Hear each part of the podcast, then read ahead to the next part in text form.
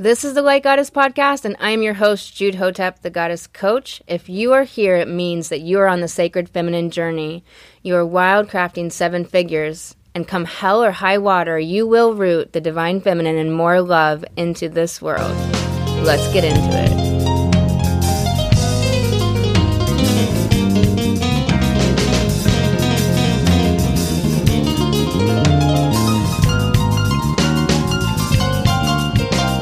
Welcome back to the Light Goddess podcast. I'm Jude Hotep. It's so great to share this episode with you today. First, I want to let you know that I coach women on evoking the goddess, wildcrafting seven figures from your sacred feminine.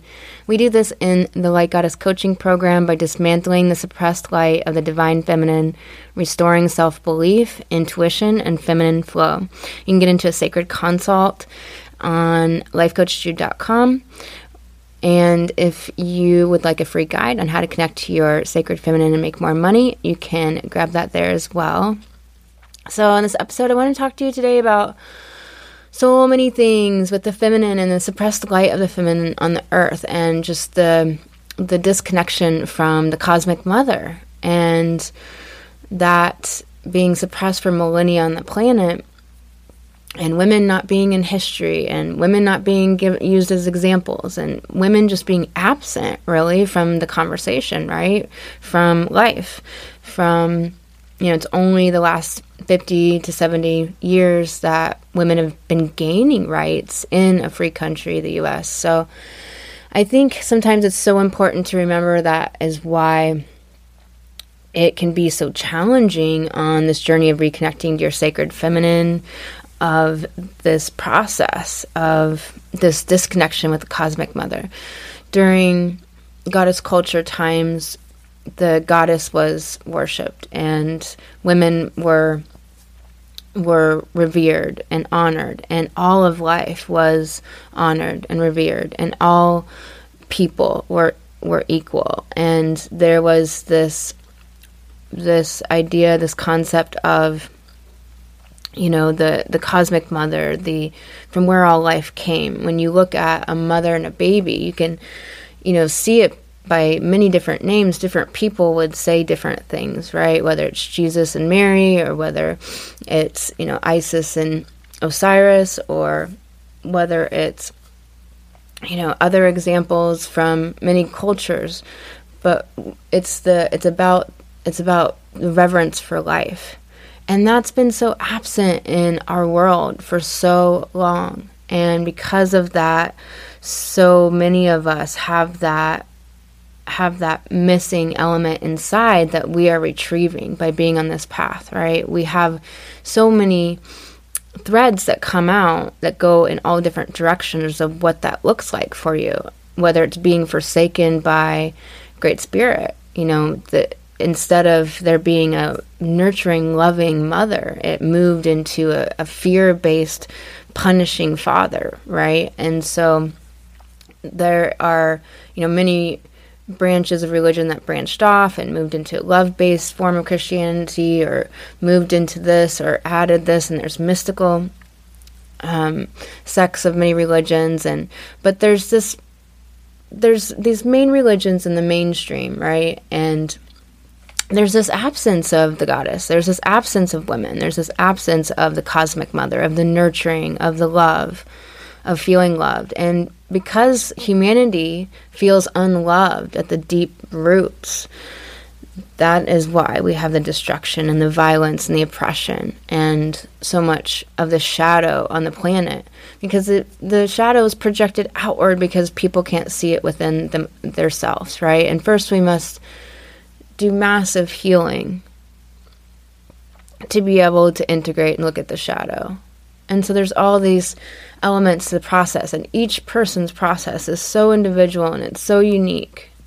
And humanity really matters, and it really matters each person's journey and the compassion for each other and where people are at, and separating the person from their behavior and when it comes to this overview of humanity and this love for humanity and this love for life and being this positive force in the world. And so, this humanity being unloved is what causes so much so much of what we're seeing in the world.